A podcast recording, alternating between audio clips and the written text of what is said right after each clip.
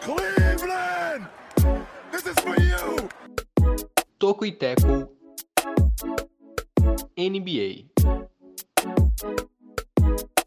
Olá, olá, você que nos ouve e assiste, importante mencionar isso, né? A gente não tinha colocado em nenhum podcast, mas agora a gente também está ao vivo no YouTube, ao vivo não, né? Mas também estamos no YouTube, importante mencionar isto. Está começando mais um Toco e Teco, o seu podcast semanal sobre a NBA e a NFL, mas essa edição aqui só falaremos sobre a NBA. Seja muito bem-vindo ao nosso 67º episódio. Eu sou o Jonathan Momba, estudante de jornalismo, e junto comigo para mais um podcast está ele, Jonas Faria. Tudo bem com você? Fala, Jonathan. Bom dia, boa tarde, boa noite também a todos vocês que nos acompanham. Tudo bem, graças a Deus, otimamente bem para esse podcast, episódio 67, que promete, vamos com tudo, o nosso último podcast de previews. Exatamente, e completando o nosso trio está ele, Juan Greens, agora desde o início. Tudo bem com você?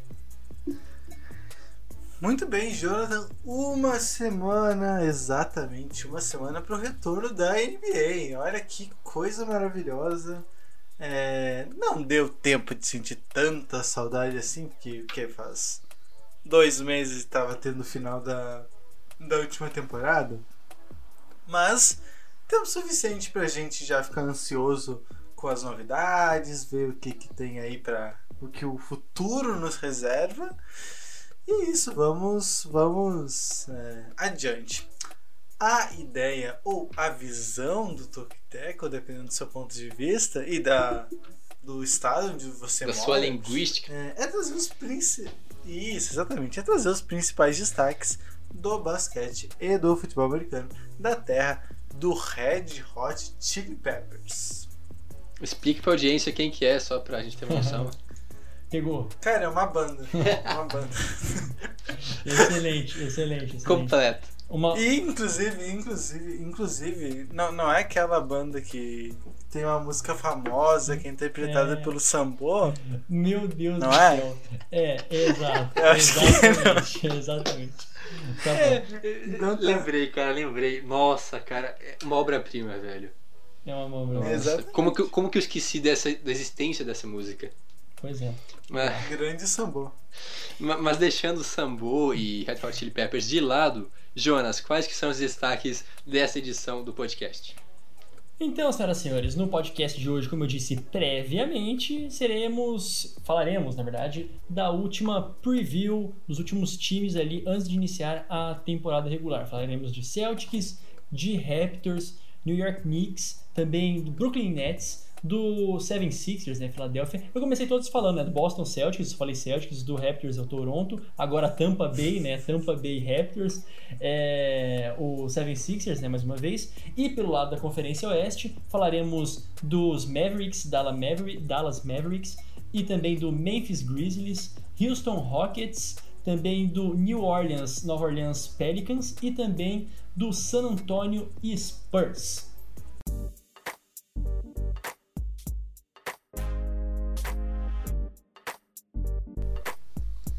Maravilha, começamos mais um podcast de prévias, o último, né? A gente já falou das outras 4 divisões. Começamos hoje então com a primeira divisão do Atlântico, né? No leste, fechando então, primeiro time a ser analisado, Boston Celtics, um time que foi muito bem na última temporada, chegou até a final de conferência. E como vem a equipe do Celtics este ano, Juan? Vem da mesma maneira praticamente que tem vindo nas últimas temporadas, né? Um time que tá sempre jogando no limite do cap, tem pouco espaço disponível, mas ainda é um time extremamente competitivo que se ancora em jogadores jovens, né? Principalmente no Tatum e no Jalen Brown, para que haja uma evolução e que consequentemente se torne um campeão da conferência, que é o objetivo, né? Das últimas 3 das últimas 4 temporadas, os Celtics chegaram na final do leste e perderam, né? duas vezes para os Cavs de LeBron e na temporada passada para o Miami Heat. Eu não sei se acho que é isso, talvez eu esteja me enganando, mas acho que é isso, 3-4 nessa situação.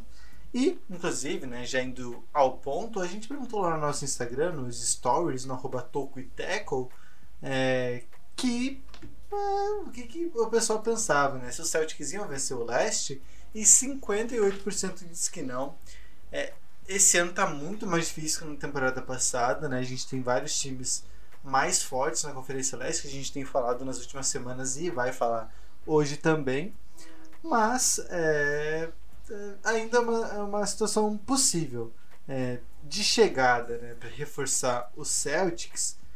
Tiveram, por exemplo, os dois draftados, né, o Kevin Pritchard e o Aaron Nesmith. Também teve o Amadar, jogador que veio na segunda rodada do draft, mas que não deve ter impacto nessa temporada, enfim, talvez nas próximas, sendo bem otimista. Além dele veio o Jeff Teague, um armador para a segunda unidade, e também o Tristan Thompson, esse sim, um pivô que provavelmente vai ser titular.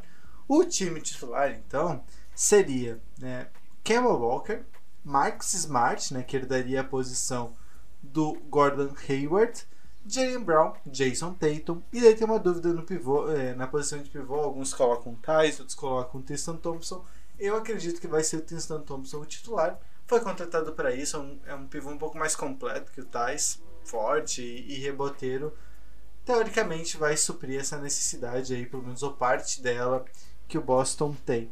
Interessante falar também que o Boston tem uma trade exception, que foi na signing trade que mandou o Hayward para os Hornets. Essa trade exception é de quase 29 milhões, então eles podem assinar com um jogador que ganha até 29 milhões por ano, por temporada, usando essa trade exception. Ainda não ocorreu essa troca.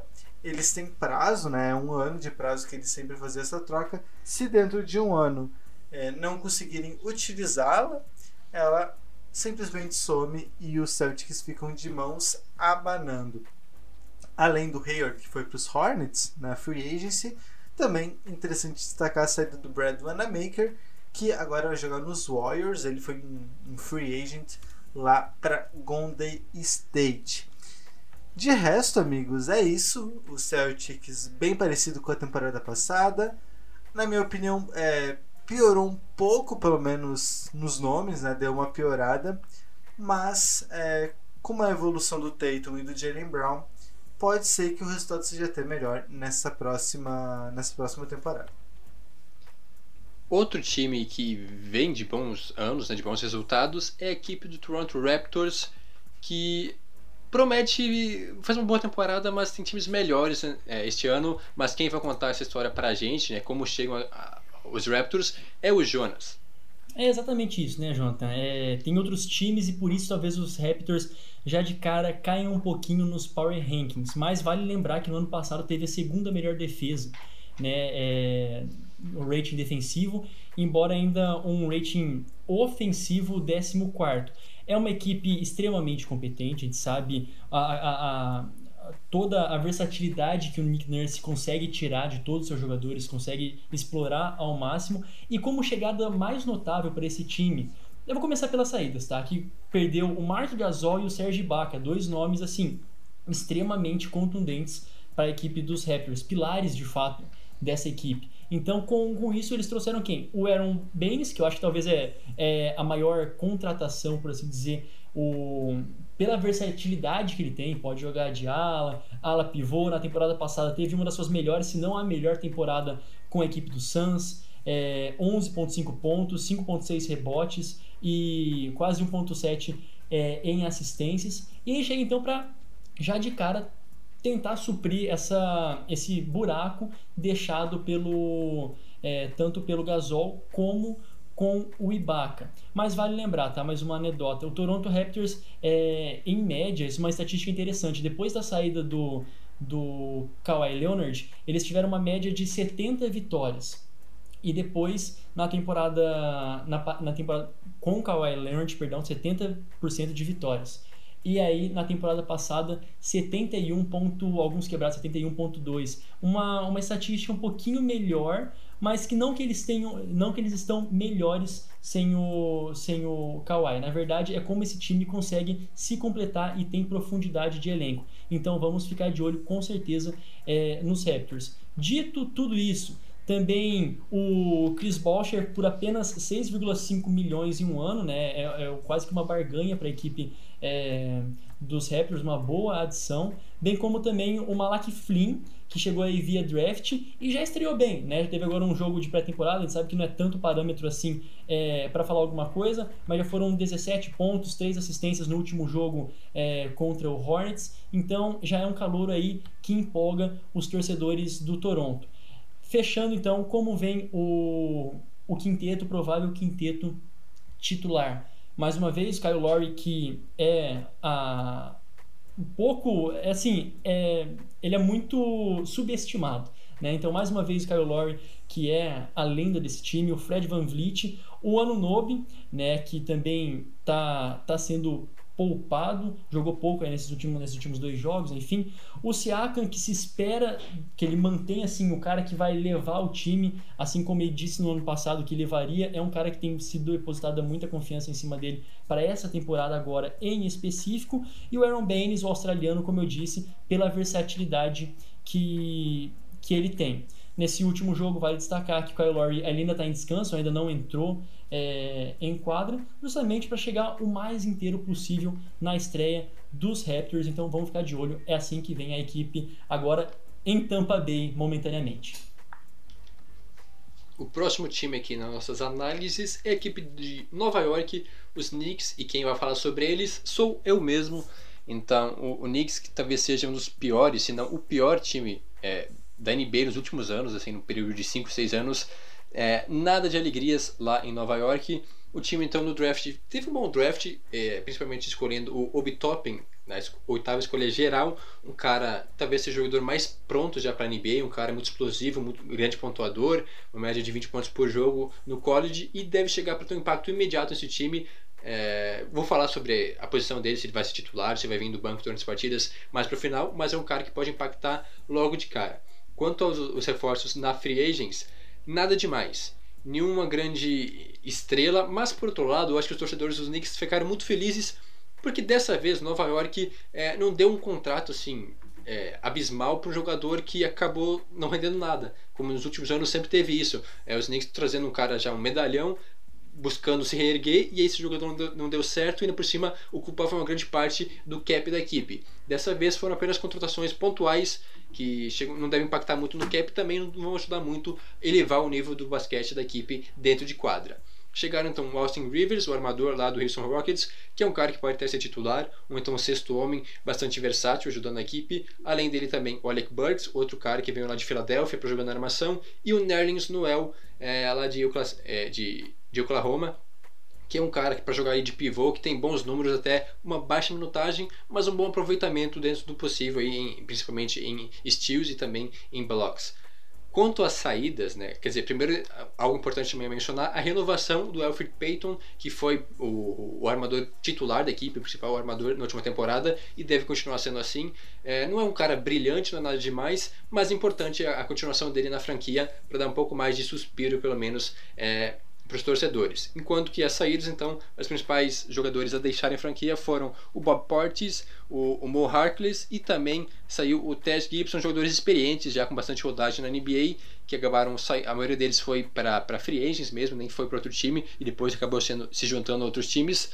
Mas nada demais também, né? Ou seja, nenhum grande reforço, nenhuma grande saída. Então basicamente os Knicks mantém-se o time da última temporada, mas agora com mais espaço pro cap, pensando no futuro. E a grande mudança talvez seja no treinador, que agora então chegou o Tom Thibodeau, ex-treinador da equipe lá do Minnesota Timberwolves e outras equipes. Um cara com a mente defensiva, algo importante, porque o Knicks vem tendo uma das piores defesas há anos, é algo que não consegue melhorar. Quem sabe agora então o Thibodeau conseguir encaixar isso. Claro que é um baita desafio, porque os Knicks não devem brigar imediatamente, é um processo longo de 2, 3 anos para a equipe voltar a brigar por posições altas, jogar bem.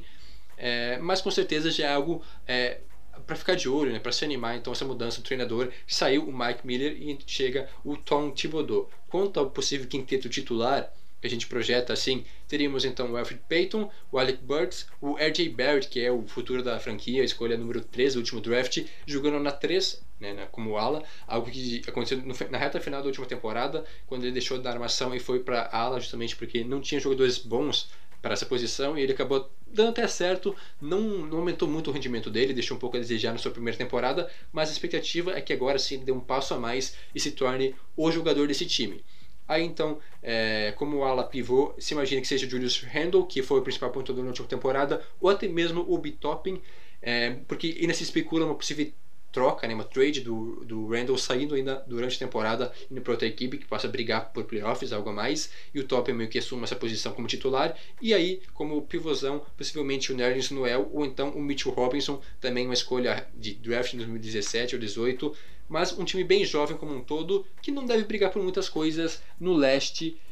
Na nossa enquete então que a gente fez lá no Instagram, a pergunta era o seguinte: os Knicks serão o último time da conferência?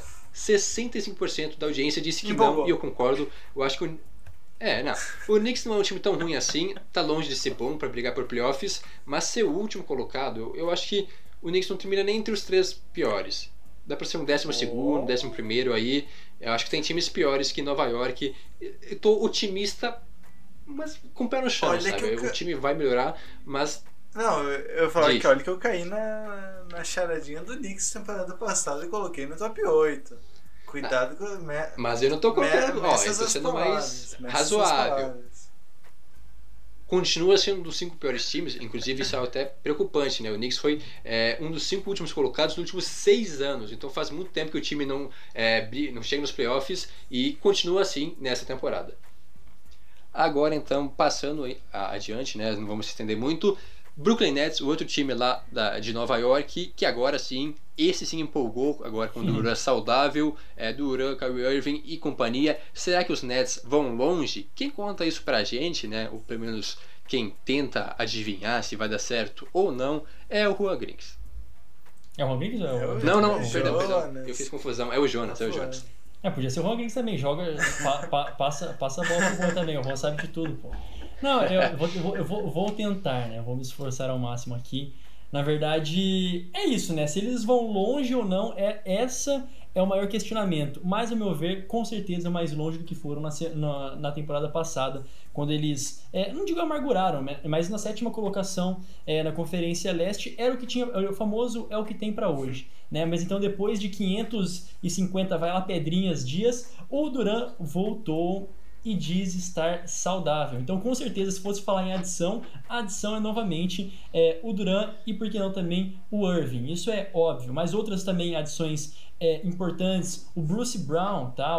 Que veio do Pistons, então, junto com ele, o Landry Shamet, que veio também o ala lá do Clippers, vai ser um bom nome aí de reforço vindo do banco, enfim, vai dar uma profundidade bem bacana para a equipe dos Nets, e também o Jeff Green. Assim, como partidas mais notáveis, né, talvez o Garrett Temple, que foi pro Bulls, somente ele. Você, caro ouvinte, se eu estiver esquecendo de alguma coisa, depois pode comentar e também se achou que faltou alguma coisa aqui e tal, mas o Garrett Temple, e com isso, senhoras e senhores, a equipe ideal ali, obviamente, com o Irving, com o Levert, no Caris LeVert, que foi o cara que precisou assumir o time depois da lesão do Irving, e se mostrou muito bem, né? Foi a melhor temporada da carreira dele, até teve uns recordes de ponto contra o Boston Celtics, acho que fez 51 pontos na partida e tal. Enfim, é um jogador que o talento é incontestável. Tá? Então ele vem para compor o time aí inicial, junto com o Joe Harris, né, que é outra renovação importante aí para a equipe do Nets. Joe Harris, o Kevin Durant e também quem sabe ali, o DeAndre Jordan. Bom, eu acho que a principal questão para a equipe dos Nets é se vai conseguir colocar todo esse talento combinado, né? A gente falou então do Levert, que jogou muito bem na temporada passada, o Dinwiddie também, que jogou muito. E como que esses caras que tiveram um papel mais de destaque na temporada passada vão se comportar com essas duas outras estrelas que eram as prometidas desde sempre para a equipe dos Nets, né? Então esse que é o questionamento principal. Claro, se funcionar, tem tudo para voar e tem tudo até mesmo para chegar longe. E vocês, caros ouvintes, eu digo que tem tudo para chegar longe, mas vocês foram um pouquinho mais conservadores, né? É uma equipe que realmente vem no hype. Quando falamos então se vão ser campeões, 64% de vocês falaram que não. A certo ponto eu concordo, porque assim, tem muito talento, mas quero ver o Steve Nash ter realmente, não sei que palavra usar, mas pulso para conseguir... Culhão. Eu queria usar essa palavra aí, mas tentei fugir. Mas realmente, então, ter pulso para unir esse time, fazer um time ser coeso. Mas, de qualquer forma, é um time profundo em talento no seu time titular e também aquele que vem do banco. Muito bem. E fechando, então, essa divisão, a equipe do Philadelphia 76ers, que eu vou falar, inclusive, agora que percebi a confusão que eu fiz. O Juan falou o primeiro time e só volta lá pro final da preview. O próximo time já lá... Vai lá pegar uma água. Ele vai ter uma pausa, ele pode dormir um pouco, tirar uma soneca e depois ele volta. Mas erros de... Olha só. Não, brincando. Fica aí. Quando a gente fala alguma besteira, tem que estar atento para corrigir. Mas falando então dos Sixers, né? A equipe de Filadélfia mudou bastante da última temporada para cá. Várias chegadas, várias... saídas também, né, jogadores deixando a franquia, principalmente falando sobre o draft, a chegada do Tyrese Maxey, escolha número 21 do draft. Eu já comentei sobre ele algumas semanas atrás, um armador bem qualificado, principalmente defensivamente, ele defende muito bem, um cara que defende bem sem a bola e com a bola, então vai ajudar bastante essa equipe da Filadélfia. É um cara que não vai levar um tempo para impactar diretamente no jogo, mas como eu disse, já deve ter alguns minutos, principalmente quando o time precisar defender mais. Além disso, teve outras duas escolhas de segunda rodada, o Isaiah Joe e o Paul Reed, que deve ter uma minutagem bem reduzida, deve contribuir um pouco ou até mesmo ir para G-League. Agora, quanto aos reforços na Free Agents, chegaram dois chutadores de três que era necessidade. A gente já comenta há muito tempo sobre o Ben Simmons não chutar de três, ele não arriscar. Agora nem precisa mais, porque trouxeram tanto o Seth Curry quanto o Danny Green, dois grandes chutadores. O Seth Curry vem numa ótima fase, teve um aproveitamento de 45% na bola de 3 na última temporada, uma média de 12 pontos por jogo lá em Dallas, então é um cara que deve ter um impacto bem sentido logo, né? Bem imediato na equipe da Filadélfia, enquanto que o Danny Green é já mais experiente, já vem em decadência, né? Teve um aproveitamento de 36% na bola de 3, uma média de 8 pontos por jogo lá em Los Angeles, lembrando que era um time muito qualificado, né, com muitas peças, então números até um pouco reduzidos do Danny Green, que ainda pode ajudar bastante esse time da Filadélfia. Além disso também, Dwight Howard, outro cara bem experiente ali, o pivôzão que deve ser o reserva agora do Embiid, com a saída do Al Horford, e que meio que ressurgiu das cinzas, né, lá em Los Angeles também, um cara que pode ser bem importante para o time da Filadélfia agora. Claro, também muito depende do Ben Simmons e do Embiid, como é que eles vão estar nessa temporada, se vai continuar dando liga, se eles vão dar um passo a mais. É fundamental para o Sixers sonhar com algo. Quanto às saídas, além do Al Horford, que já comentei, que foi lá para o Thunder, inclusive esse é um movimento bem importante, porque ele tinha um contrato enorme, ele tem 34 anos, um cara bem experiente, um contrato de 27 milhões ou 27 milhões e meio por temporada, bem alto, que agora foi lá para Oklahoma, se livrou dessa baita bagatela. Ao mesmo tempo também saíram o Josh Richardson. Baga o quê? Hã? Bagatela. Nossa Senhora. Você nunca viu bagatela? Nunca ouvi na vida, cara. Ô, louco, cara, eu fiquei... será que eu falei besteira? Guri de apartamento, relaxa, gente. Isso aí é guri de apartamento. Nunca tá. Precisou negociar pela própria comida. Nunca precisou. Isso, Ele sempre teve dinheiro suficiente, não precisou... Tá, agora, seguindo, então, nosso podcast, a análise dos Sixers, quem também saiu foi o Josh Richardson, que foi para a equipe do Dallas Mavericks, e o Alec Burks, que foi para o Knicks, que teve esses jogadores... que contribuíram bastante na última temporada, mas também não é nada que não possa ser substituído. Então eu vejo os Sixers melhores, né? Mais profundos, mais completos, dos dois lados da quadra, defensivamente e ofensivamente, do que ano passado. E é claro também as mudanças no banco de reservas e também no front office. Teve a chegada do Doc Rivers, criticado por alguns, mas que tem um bom time novamente em mãos. Será que agora vai dar certo? Será que ele consegue ser campeão, pelo menos levar os Sixers longe nos playoffs? E claro, Daryl Morey, que é o novo General Manager, já fez esse grande negócio aí, mandando o Horford lá para o Oklahoma City Thunder, e vai ao pouco melhorando esse time, liberando espaço no cap e também trazendo bons jogadores para acrescentar a dupla Ben Simmons e Joel Embiid. Quanto ao time titular, o provável quinteto, Ben Simmons, o Danny Green, e a gente tem uma incógnita, quem que vai ser o ala.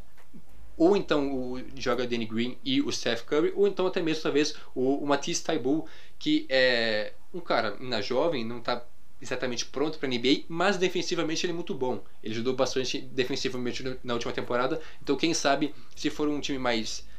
precisar de mais defesa em quadra, aí sim ele deve ser titular, ou então jogam o Danny Green e o próprio Seth Curry. E aí fechando então os dois... o ala pivô e o pivô, temos Tobias Harris e o Joel Embiid. Então esse é o quinteto da equipe de Filadélfia. E a nossa questão, a pergunta ser respondida, qual que é o teto da equipe dos Sixers? 70% disse que é as semifinais de conferência, e eu acho algo bem plausível assim. Eu acho que os Sixers podem ser assim, tranquilamente um dos 4 melhores times do leste, se tudo der certo, quem sabe até um pouco mais, mas isso a gente só vai ver durante a temporada em quadra, como é que as coisas vão encaixar.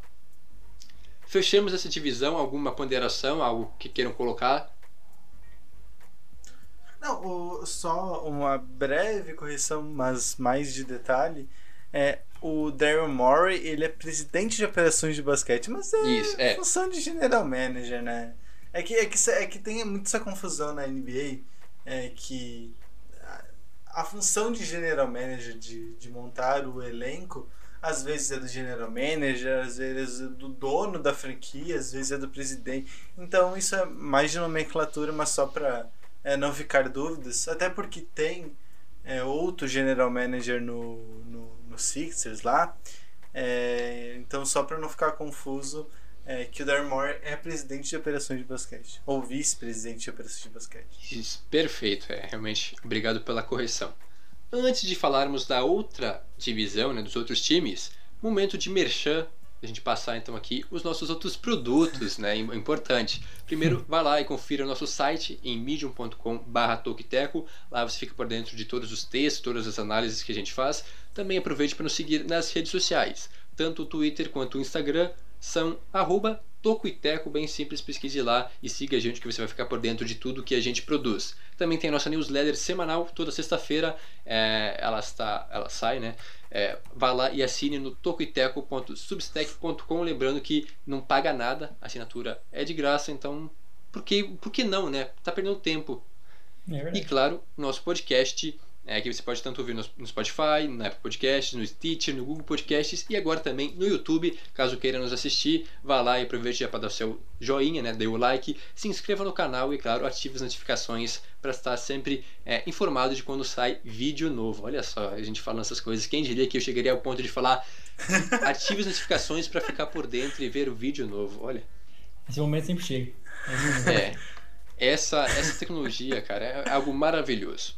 Mas agora sim, falando da outra divisão, a gente tem duas divisões, tem muita coisa para falar hoje. Começamos então pelo Dallas Mavericks, que foi bem na última temporada, com o Doncic empolgando, um time bem interessante para esse ano também, que promete, olha, vai incomodar no Oeste, e quem comenta sobre isso é o Jonas. Extremamente ofensivo, no sentido bom, um time que ficou com o melhor rating de ataque na temporada passada, mas bastante desequilibrado quando a gente fala em defesa, o 18º ali na defesa, e foi justamente pensando nisso que os Mavericks se reforçaram, pelo menos buscaram se reforçar, trazendo jogadores que continuam sendo boas opções para o Doncic, explorando ainda mais esse poderio ofensivo, mas também melhorando defensivamente, que é uma necessidade latente da equipe lá de Dallas. Então com isso eles trouxeram talvez um dos mais importantes, o Tyler Bay, na verdade, que foi draftado pelo 76ers e depois foi envolvido na troca com o Seth Curry, né? O Seth Curry foi pro 76ers e agora também eles mandaram essa escolha com o Tyler Bay. Foi a 36ª escolha no draft. Ele é um baita de um 3&D, jogando lá pelo Colorado Buffaloes, que é assim mesmo que se pronuncia, o Juan? É, né? É que é Buffaloes, né? Vou te deixar. Mas, enfim, na mão, cara. Eu acho que é Buffaloes, uma coisa assim. Buffaloes, né? Bom, então ele é um dessas adições, junto com quase que o mesmo nome, que é o Tyrell Terry, né? Próximo ali. Que também é outro que veio via draft. Mas, ali agora falando em experiência, Josh Richardson, que veio do primeiro passou pelo Heat, também ano passado estava no 76ers, era o mais outro envolvido nessa trade que trouxe o Tyler Bay, que enviou o Seth Curry.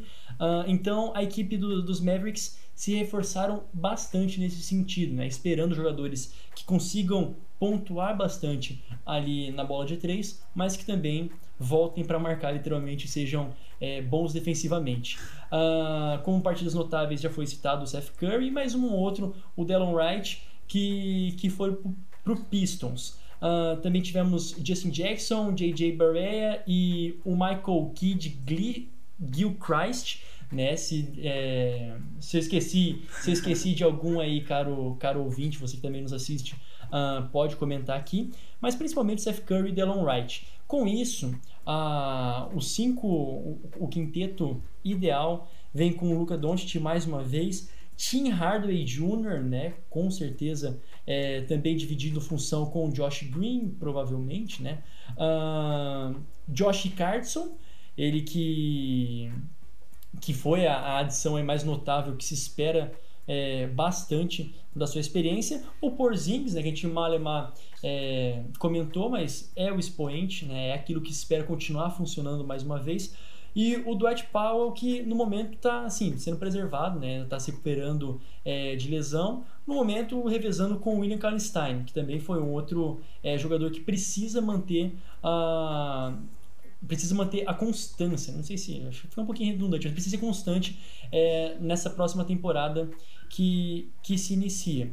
Bom, mais uma vez, vamos ficar de olho como que a equipe vai ser defensivamente. Se não melhorar defensivamente, creio que só o ataque não vai resolver muito a vida de Dallas, principalmente porque tiveram outras equipes no Oeste que se reforçaram e muito para 2020 e 2021. Vou fazer uma alteração aqui no roteiro, né, já que eu estou apresentando e cometi um pequeno erro. Próximo time que a gente vai analisar é a equipe do Houston Rockets, um dos times mais complicados, né? Como teve pano para manga, né? Uma verdadeira novela. Será que o Harden fica? Será que o Harden sai? Calma, peraí. Ô, Jonathan, perdão. Desculpa te interromper, mas é que eu não posso passar mais uma vez sem falar aquilo que os nossos ouvintes falaram, né? Eu esqueci no Raptors, tá? Desculpa mesmo. Perdão. E nos Mavericks, foi mal, cara ouvinte, você que nos assiste.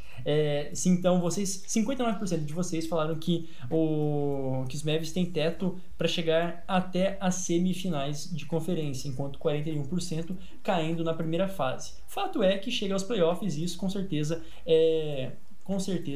chega, mais uma vez, aos playoffs. Agora, como eu disse, chegando lá, precisa sim de uma defesa mais consistente. Perdão, vai daí, Jonathan.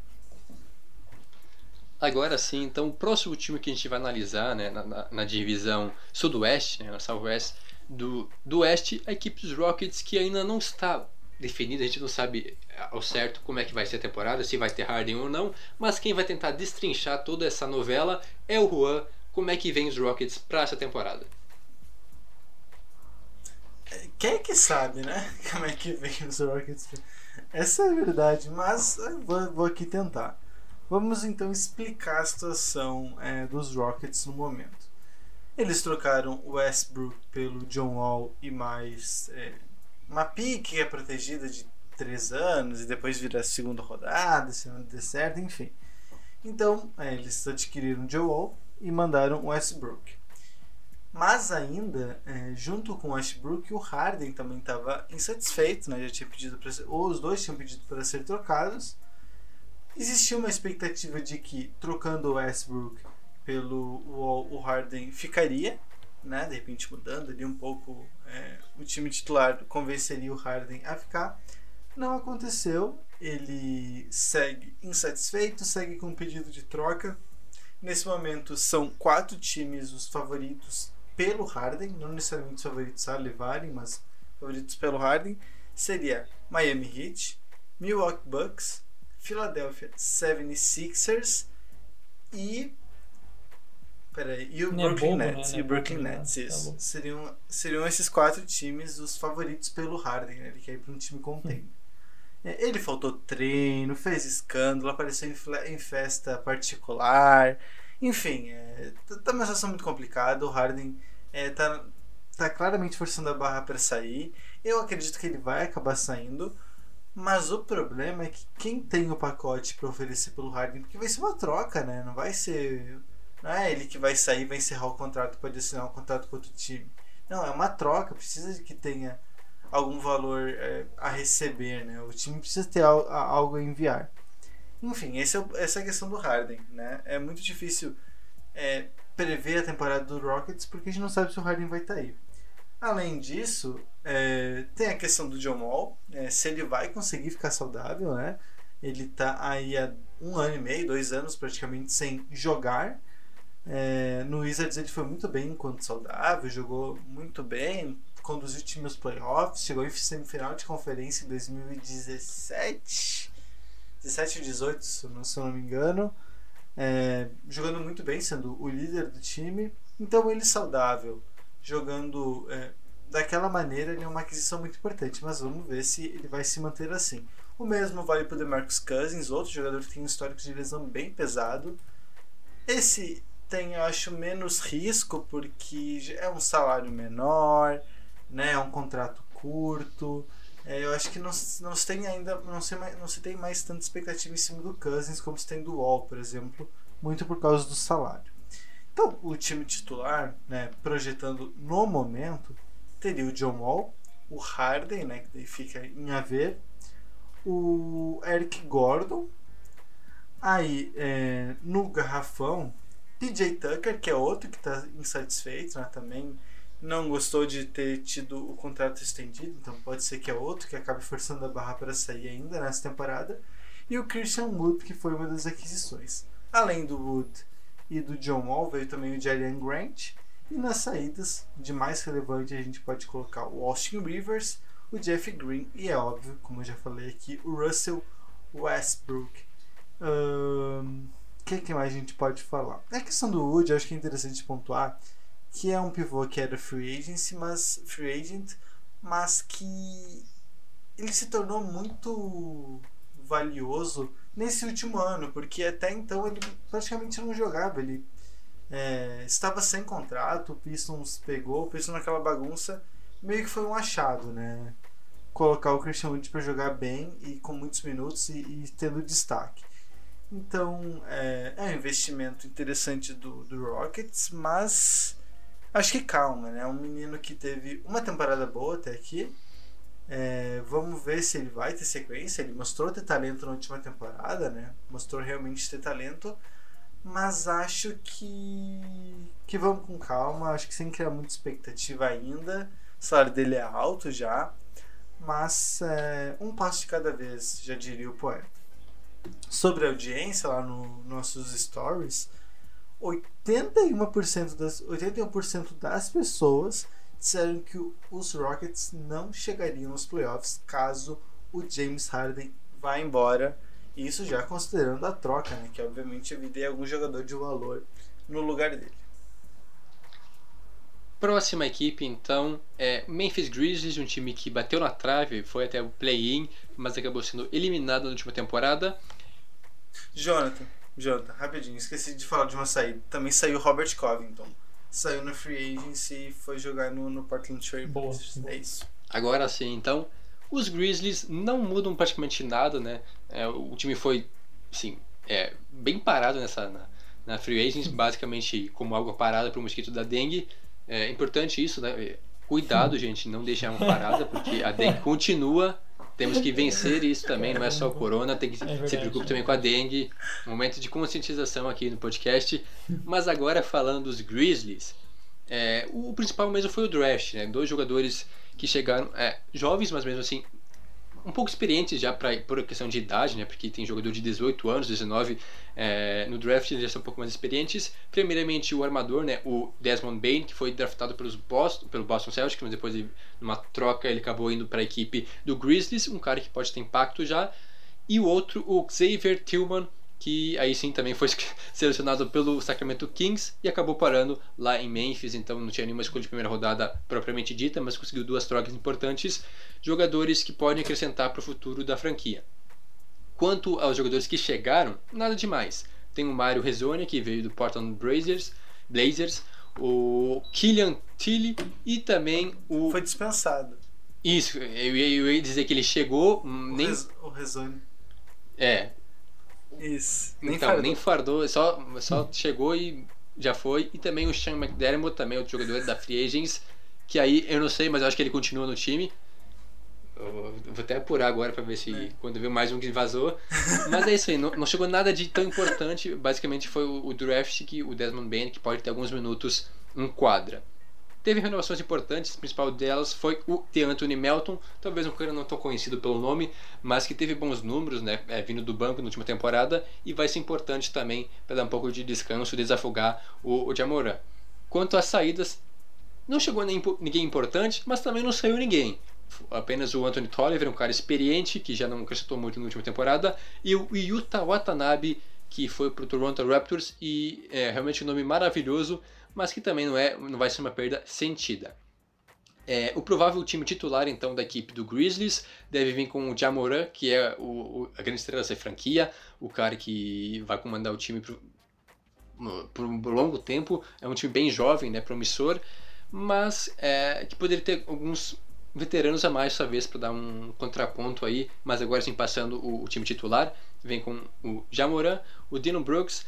Na ala, possivelmente o Kyle Anderson ou o Justin Winslow, que tem um contrato alto até, mas que talvez seja um jogador de banco ou titular em alguns jogos, mas fica entre esses dois. E aí o JJJ, Jaren Jackson Jr. e o Jonas Valanciunas, então, que é o cara mais experiente, já passado dos 30 anos, mas mesmo assim um time promissor que não muda praticamente nada da última temporada para cá. E a nossa enquete, a nossa pergunta para a audiência é justamente qual era o limite, né? O teto do time de Memphis, e 62% respondeu que é a primeira fase de playoffs, algo sensato, se bem que vai ser complicado chegar lá, né? Eu coloco o Grizzlies brigando pelo play-in novamente, né? Terminar entre os 10 primeiros e aí tentar uma vaga nos playoffs, mas tem muito time qualificado, então é mais ou menos por aí realmente as pretensões da equipe dos Grizzlies. Próximo time, vamos agora para Nova Orleans, onde os Pelicans prometem, né, um time jovem também, com o Zion agora jogando a temporada inteira, mas o que esperar da equipe dos Pelicans, Jonas? Pois é, vou começar invertendo tudo aqui, já vou direto naquilo que a nossa audiência falou, para não esquecer. Para não esquecer, mas também para contrapor. A pergunta era se os Pelicans vão aos playoffs. 66% de vocês disseram que não vão aos playoffs. E aqui eu gostaria de botar um pouquinho de crédito, botar um pouquinho de fé nesse time do Pelicans, né? Realmente é um time que na temporada passada cheio de problemas, mas também várias luzes se mostraram, né? Teve a 17ª classificação ofensiva e a 19ª defensiva, então o Van Gundy também mudou o técnico, né? Vai ter bastante trabalho nessa temporada. Bom, mas é um time que está ali se reformulando, depois da troca do Anthony Davis lá para o Lakers, é um time que realmente mostrou que quer uma base jovem, e tem o Brandon Ingram lá na temporada passada, foi a 4ª temporada dele, também fez uma das melhores temporadas assim da sua carreira, e vai ser muito interessante como de fato ele vai se comportar com o Zion Williamson, que é a expectativa, né? Que é o nome que todo mundo está esperando para ser visto, mesmo com partidas assim, com perdas durante a free agency bastante notáveis, né? Saíram o Jrue Holiday, né, que foi pro Bucks, e como vem, né, essa equipe do Bucks tá louco. Também o Derek Favors, que foi pro Jazz. dois nomes pesadíssimos, né? Mas também veio o Eric Bledsoe e o Steve Adams, né? Steve Adams que também veio do Oklahoma City Thunder, e o Kira Lewis via draft, né? O calouro lá de Alabama. Então são três aquisições importantes, três aquisições que eu vejo que tem papéis primordiais e já para impactarem direto, né? Para três impactos diretos dentro dessa equipe do Pelicans. Perde um pouquinho de profundidade com o Holiday, com o Favors, mas também traz esses dois caras experientes, principalmente falando, ao meu ver, do Steve Adams.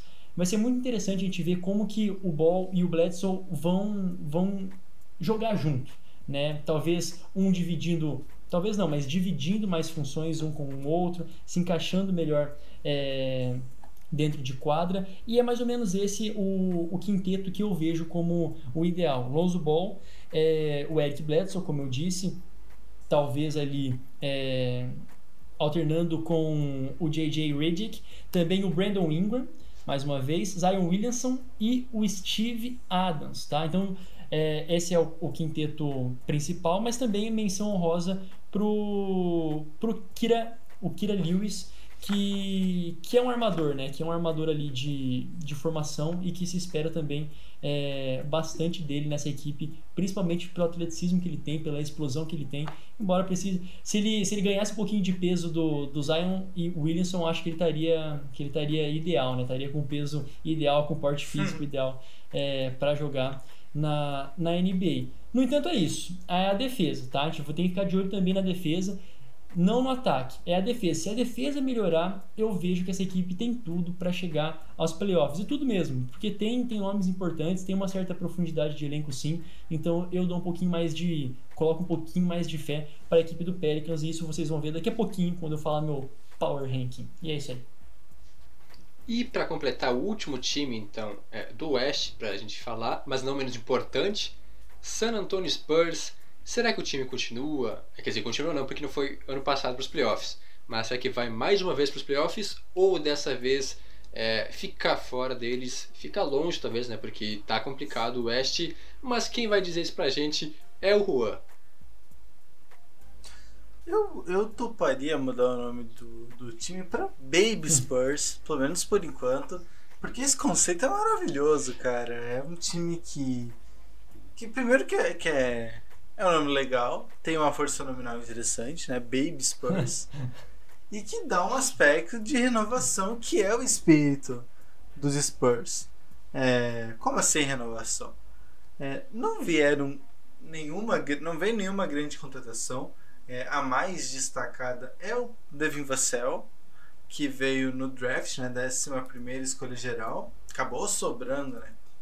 Um daqueles que meio que caiu no colo dos Spurs. É essa a contratação mais interessante dos Spurs na temporada. De saída, a gente pode destacar o Bryn Forbes, que é um bom arremessador do perímetro, e do Marco Bellinelli, que voltou para a Itália, né? Vai jogar na Europa, já era bem experiente, então voltou para casa o Bellinelli. O que o Spurs perde com esses dois? Arremesso do perímetro, né? O Bryn Forbes era talvez o principal arremessador de 3 pontos daquele elenco, né, do ano passado, mas eu estaria forçando muito a barra aqui, dizendo que ele vai ser uma falta muito grande, né? O Bryn Forbes tinha o seu valor, mas ele estava longe de ser o grande nome do time, né? Ou nem que, inclusive potencialmente falando, tem algumas questões para o Spurs lidar, né?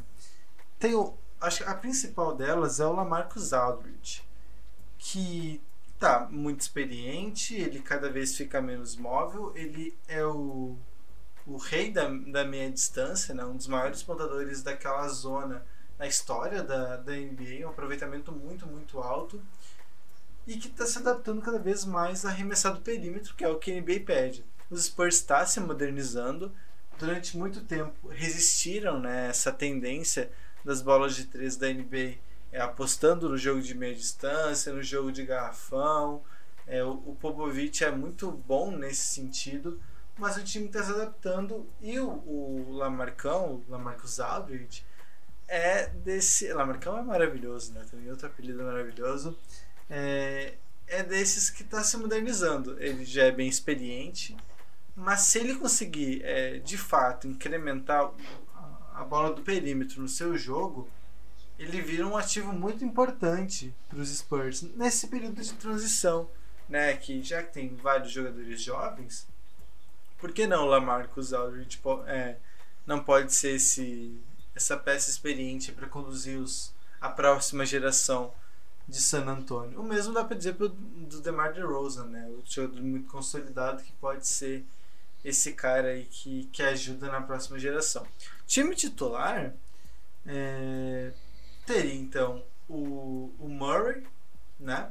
Depois o Derrick White, aí DeMar DeRozan, LaMarcus Aldridge, e no garrafão tem uma dúvida em alguns sites que colocavam o Jakob Poeltl, né, que é um europeu, austríaco, acho que é austríaco ou letão, até não sei, dá pra procurar, mas tô pra lá, não é daqui não, é austríaco, tá falando aqui que eu acho é austríaco, é o Jakob Poeltl, né? Acho então que é austríaco. Isso, então tá. Tem, e além dele, né? Além dele não, disputando com ele, pode ser o Trey Lyles, outro pivô, esse também jovem, 25 anos, então uma disputa aí no garrafão entre os dois. Sobre os Spurs é difícil falar, né? Mas eu não vejo muita condição de chegar em playoff, principalmente porque o Oeste é muito forte, mas eu gosto muito dessa reconstrução. Tem vários jogadores do banco que podem crescer muito, e jovens, né, principalmente.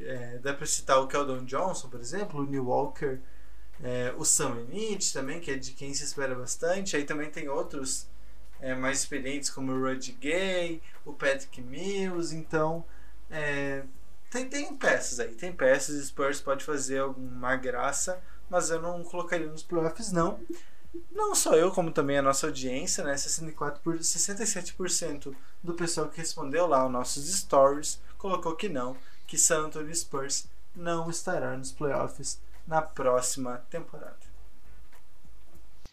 Fechamos então as nossas prévias. Até a gente teve uma apurada, porque é muita coisa para falar, e a gente ainda vai fazer então o nosso top 10, as equipes que vão para os playoffs.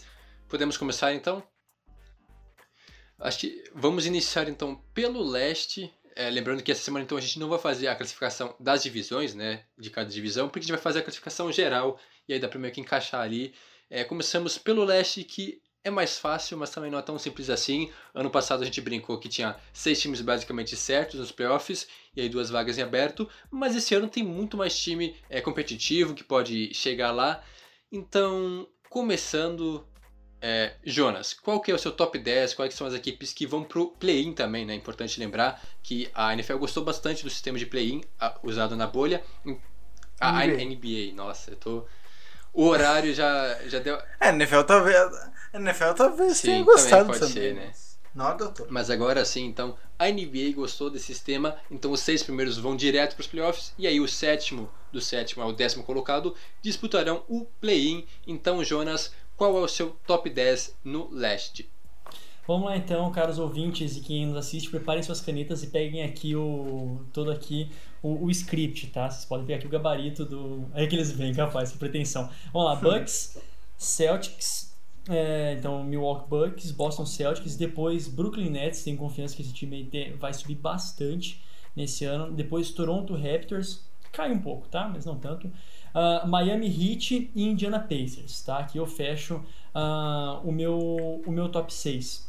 E depois, a partir disso, 76ers logo em seguida, seguido por Wizards, Chicago Bulls, Hawks, e lá na 10ª colocação, Charlotte Hornets. Assim fica o meu top 10 aqui para Conferência Leste. Olha só. Okay. Alguma coisa a acrescentar, Juan? Ou vamos deixar os comentários pro final? Vocês querem cornetear? Acho que deixa pro final. Acho que deixa pro final ali. Vamos tá bom. Eu na verdade nem anotei, né? Eu perdi a chance, então nem lembro mais, só lembro os 3 primeiros times. Mas é isso aí, então. E eu vou contar pra vocês, vai, fala aí. Tamo bem, né, cara? Então, Juan, passa agora o teu top 10 times no leste. Tá. Vou colocar o Bucks em primeiro. Em segundo, o Nets. Boa. Em terceiro, Heat. Miami Heat. Em quarto, o Celtics. Em quinto, Philadelphia 76ers. Em sexto, o Washington Wizards. Ó, Westbrook e Bradley Beal aí. Bota fé. Em sétimo, aí ficou baixo, hein? O Toronto Raptors. Mas, bom, não sei. Não tô colocando muita esperança nos Raptors nessa temporada, não. Pode ser que role, mas vai saber. Em oitavo, Indiana Pacers. Em nono, o Atlanta Hawks. E em décimo, o Charlotte Hornets. Aqui pelo visto só tirou o Bulls da zona de classificação aqui que eu tinha colocado. Isso, a gente trocou aí. Vai lá. E agora, sem mais surpresas, não tem muita diferença não. Para fechar então na unanimidade, em primeiro lugar para a equipe de Milwaukee Bucks, que tem o melhor time. Já era. Em segundo então, Boston Celtics. Terceiro, Brooklyn Nets. Em quarto, Philadelphia 76ers, uma aposta minha, eu acho que o time pode ir bem. Em quinto, Miami Heat, um pouco ousado até colocar o Heat em quinto depois da grande campanha na última temporada. Sexto lugar então, também se garantindo diretamente, Washington Wizards. Sétimo, Toronto Raptors. Oitavo, Atlanta Hawks. E aí então as duas últimas vagas temos Indiana Pacers, decaindo também bastante até para a nona colocação. E fechando então, Charlotte Hornets fica com a última vaga aí brigando com os Bulls, mas eu confio mais nos Hornets. Bah, que legal, hein? Isso. Só para deixar claro que isso é a posição da temporada regular, claro. Né? A gente não tá dizendo que o Bucks vai ser campeão. É o que a gente imagina como vai terminar a temporada regular. Daí playoff, aí a gente conversa quando começar o playoff, o que a gente pode prever. Mas isso seria pra temporada regular. Eu acho que o mais mudou aqui foi bem no meio da... Foi a última classificação ali, pelo menos a sexta. Eu botei o Pacers em sexto, o Juan botou em oitavo e o Jonathan em nono, né? Acho que, não é que foi o que mais mudou, mas foi bem ali. Talvez até por unanimidade ficou no meio de tabela. O resto até que mudou bastante. Eu anotei de todos vocês, mas ficou interessante. O Raptors aí deu uma variada. O Raptors, verdade. Exato. Alto. Eu e o Jonathan colocamos em sétimo.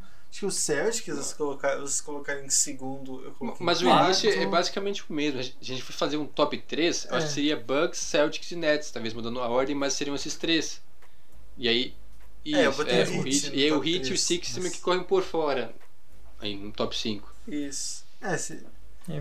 Pois é. A gente não vai chegar em consenso aqui porque não vai ter tempo pra isso. Mas acho que fica mais ou menos por aí, né? Top 4, top 5 bem desenhado. Aí os times ali do play-in também variaram um pouco, né? Acho que só o Jonas não colocou o Pacers, mas Hawks, Hornets foi meio que unanimidade. Nenhum de vocês colocaram o Bulls, na verdade. Nenhum de vocês colocaram o Bulls na onde eu coloquei. Isso. Eu botei o Bulls em oitavo e vocês colocaram mais embaixo, até nem se classificando, né? Perfeito. É isso aí. Mas é isso, e agora a audiência tem material para cornetar. Eu acho que depois a gente podia até tentar fazer isso uma coisa visual nas nossas páginas. Isso. A gente não promete nada, mas quem sabe para vocês poderem cornetear de verdade, né? Quem sabe, não vamos prometer nada demais. Mas é isso aí, né? Adivinhações, veremos então quem acerta mais no final da temporada. Tudo registrado.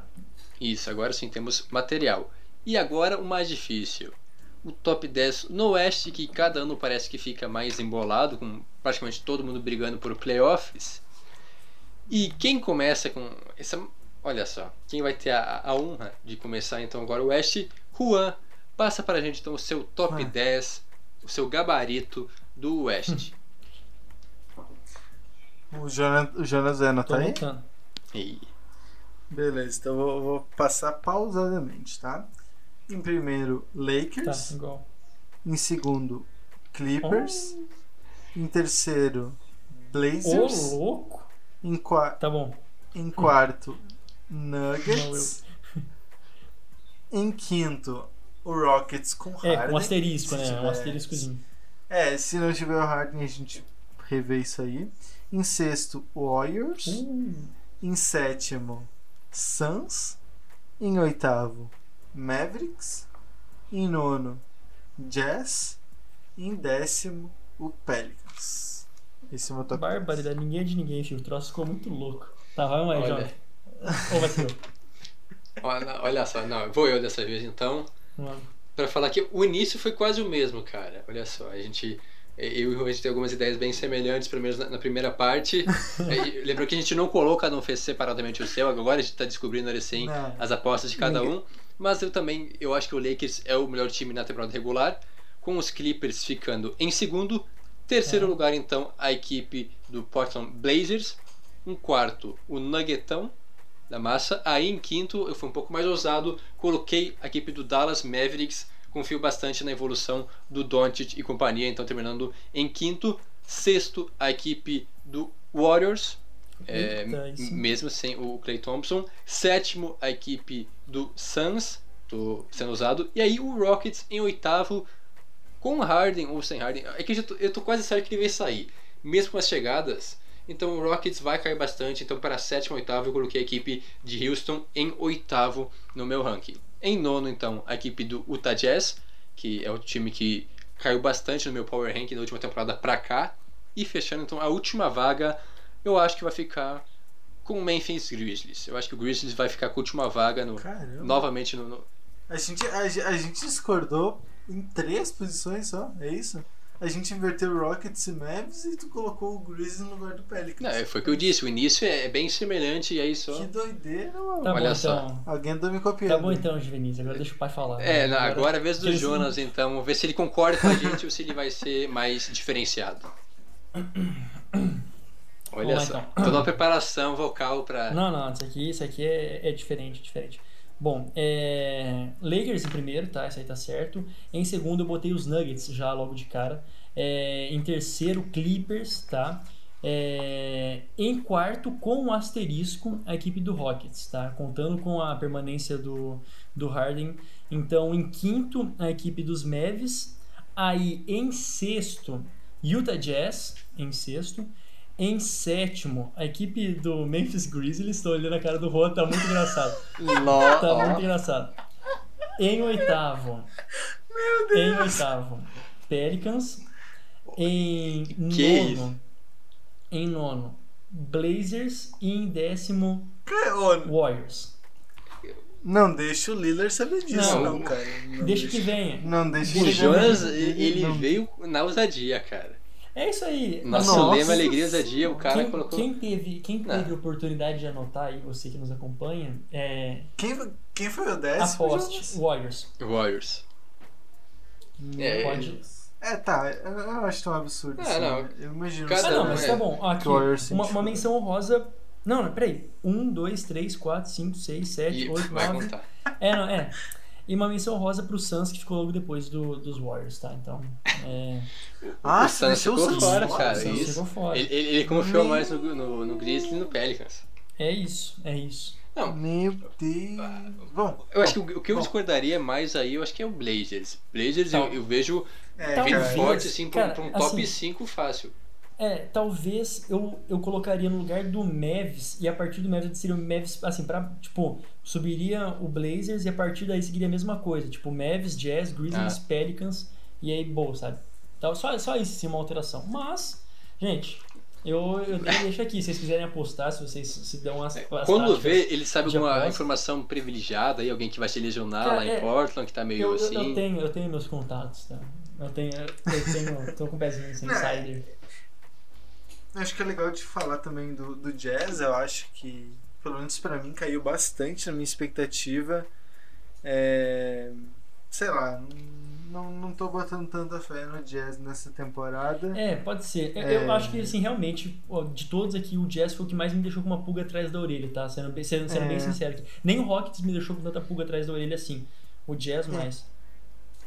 E acho que nem é tanto por demérito deles, mas acho que os times cresceram tanto, né? Acho que a expectativa que a gente tem nos outros times é tanta que ficou ruim pro Jazz. Mas aqui tá. Pode ser que eles fiquem. O Jazz não tem um time ruim, nem mediano, longe disso. Não. Eles tem Donovan Mitchell, tem Rudy Gobert, tem o Conley que, se jogar bem, pode crescer bastante, elevar o nível, tem o Ingles, então. Tem um bom elenco, um bom time. E por isso que eu acho que eles vão pros playoffs, vão ficar entre os 10. A questão é a posição deles. Então, claro que ele caiu também no meu ranking. Não vou negar que me decepcionei um pouco no passado, porque eu fui bem ousado com eles. Inclusive, pesquisem aí onde coloquei os Jazz no ano passado. Mas agora eu acho que eu tô mais próximo de acertar. Ah, cara. Isso. E a gente deixou uns times bons de fora também, né? É muito difícil de fazer. Por exemplo, o Wolves, que é um time que vem muito forte para essa temporada, né? Ninguém colocou, mas...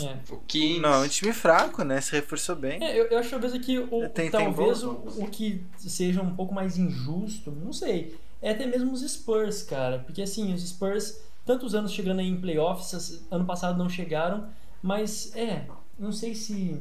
Mas, assim, nas últimas colocações, eu acho que os Spurs têm totais condições, assim, de beliscar com mais força, tá? Não representou isso no meu power ranking aqui, mas eu acho que eles teriam mais condições, sim, de beliscar a última colocação, até mesmo play-in. Eu acho difícil, mas acho que porque o West assim, tá muito forte. Melhores do que o Thunder. Grizzlies... Bem melhores, assim, do que o Thunder, isso. Sabe? Ah, com certeza. Mas desse meu top 10, aí eu colocaria ali a 10ª posição, acho que o Grizzlies e o Wolves. Acho que são dois times que vão brigar até o final, ali, pelo menos pelas últimas vagas do play-in. O Grizzlies já surpreendeu muito na última temporada, né? Então, foco nos caras, não perdendo ninguém de importante, se reforçaram bem aí do draft. Vamos ver onde que eles conseguem tirar daí. Muito bem, acho que é isso aí. Ô, Jonathan, só queria dar um recado. Opa. No final agora. Não, fala. Só uma correção do último podcast que... Importante.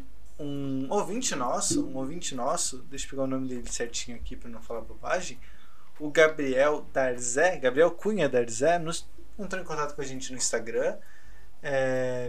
Ele torce pro Minnesota Timberwolves. Ao que tudo indica, né? Ele falou que torce pro Wolves e ele fez umas correções pra gente quanto à prévia dos Wolves. Na visão dele, o Rubio não vai ser titular, nem o Rubio nem o Anthony Edwards. Eu pedi aqui, para ele o time titular do Wolves seria então o D'Angelo Russell, o Beasley, que tem, né, toda a questão da prisão dele, então acho que é bem aberta, hein? Talvez ele realmente não seja titular, talvez ele consiga provar a inocência e não sofrer nenhuma sanção, nem do time, nem da NBA, nem da justiça. Ele colocou o Josh Okogie pelo argumento da defesa, né, como um ala, o Hernan Gomes como ala pivô e o Karl Anthony Towns. Ele também corrigiu que eu tinha colocado o Hernan Gomes como titular em vez do Towns, né? Coloquei o Towns de ala pivô e o Hernan Gomes de pivô, fiz uma troca aí. Mas na verdade, sim, o Towns é o pivô, né? O center, e o Hernan Gomes é o ala pivô. O pessoal também que ouve o podcast, quem mais ouve o podcast também pode sempre entrar em contato com a gente no Instagram, no Twitter, no nosso e-mail, né? tocoitecopod@gmail.com. A gente sempre está aberto a feedbacks, concorda, discorda das nossas análises. A gente falou alguma bobagem que passou desapercebida, aparece lá, corrige a gente, que a gente adora quando isso acontece, porque mostra que a audiência está engajada, que ela presta atenção no que a gente diz e que está disposta sempre a ajudar o Tocoiteco a melhorar, a crescer, enfim. Então, muito obrigado ao Gabriel, muito obrigado mesmo. E para todo mundo aí que sempre quiser falar com a gente, estamos abertos. Chama aí que a gente sempre responde, a gente pode trocar uma ideia bem legal no privado. É isso aí.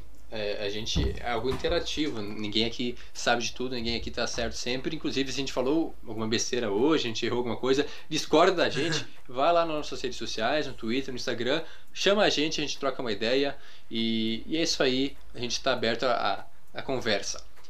Depois desse nosso momento errata do podcast, agora sim finalizamos. O Tocoiteco vai ficando por aqui. Não se esqueça de nos seguir no Instagram e no Twitter, @Tocoiteco, de acompanhar o nosso medium.com/Tocoiteco e de assinar a nossa newsletter, que é de graça, sempre importante frisar, tocoiteco.substack.com e, claro, ouvir o nosso podcast também sobre a NFL. Siga nossos perfis pessoais. O meu é @JonathanMomba. Juan, suas redes? @JuanGreens, com J, no Twitter e também lá no Instagram. E Jonas? O meu @JonasFaria no Instagram, @JonasFaria_. E caso você, caro ouvinte, tenha alguma reclamação, guarde pra você. Brincadeira, pode falar. Chama lá, corneteia, que é nóis, viu? Tamo junto. É nóis que voa. Não, se torce pro Suns e quer xingar o Jonas. Ou pro Blazers, ou o Warriors. Me prova ao contrário. Escreva um texto com o título Você acredita no Suns? Eu quero esse texto. Se for pro Blazers, me chama antes que a gente vai junto xingando. Isso, vamos fazer um abaixinado. Tá bom. Todo mundo aqui fica de... Brincadeiras à parte, muitíssimo obrigado a você que nos acompanhou até agora, mais de uma hora de podcast. A gente volta na próxima semana já para falar sobre o início da temporada. Ela está de volta, NBA voltou, quer dizer, está voltando, na semana que vem a gente pode dizer que ela voltou mesmo. Então, tchau, até o próximo episódio.